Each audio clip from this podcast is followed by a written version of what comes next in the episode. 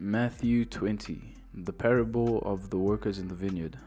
For the kingdom of heaven is like a landowner who went out early in the morning to hire laborers for his vineyard. Now, when he had agreed with the laborers for a denarius a day, he sent them into his vineyard. And he went out about the third hour and saw others standing idle in the marketplace, and said to them, You also go into the vineyard, and whatever is right I will give you. So they went. Again he went out about the sixth and ninth hour, and did likewise. And about the eleventh hour he went out and found others standing idle. He said to them, Why have you been standing here idle all day? They said to him, Because no one hired us. He said to them, You also go into the vineyard, and whatever is right you will receive. So when evening had come, the owner of the vineyard said to his steward, Call the laborers and give them their wages, beginning with the last to the first. And when those who came who were hired about the eleventh hour, they each received a denarius. But when the first came, they supposed that they would receive more, and they likewise received each a denarius. And when they had received it, they complained against the landowner, saying, These lost men have worked only one hour, and you made them equal to us who have borne the burden in the heat of the day. But he answered of them and said, Friend, I am doing you no wrong. Did you not agree with me for a denarius?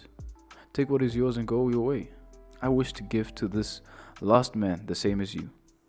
Is it not lawful for me to do what I wish with my own things?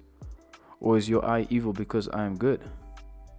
So the last will be first, and the first last. For many are called, but few are chosen.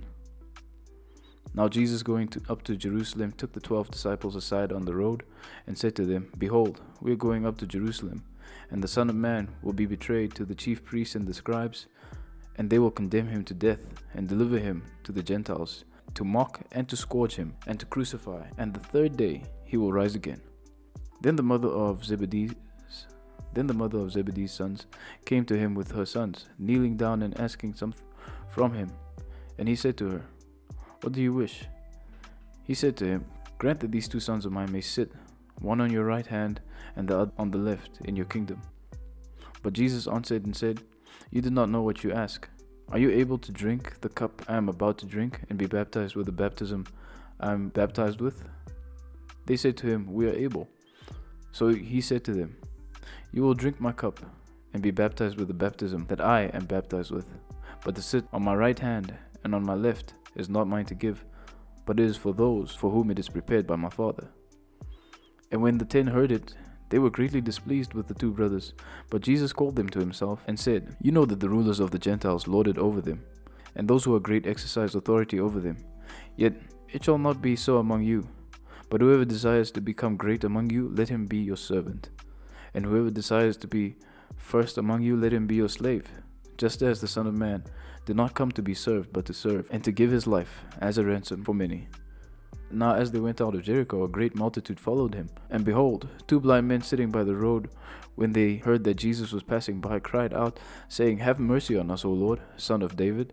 Then the multitude warned them that they should be quiet. But they cried out all the more, saying, Have mercy on us, O Lord, son of David. So Jesus stood still and called them and said, What do you want me to do for you? They said to him, Lord, that our eyes may be opened. So Jesus had compassion and touched their eyes and immediately their eyes received sight, and they followed him.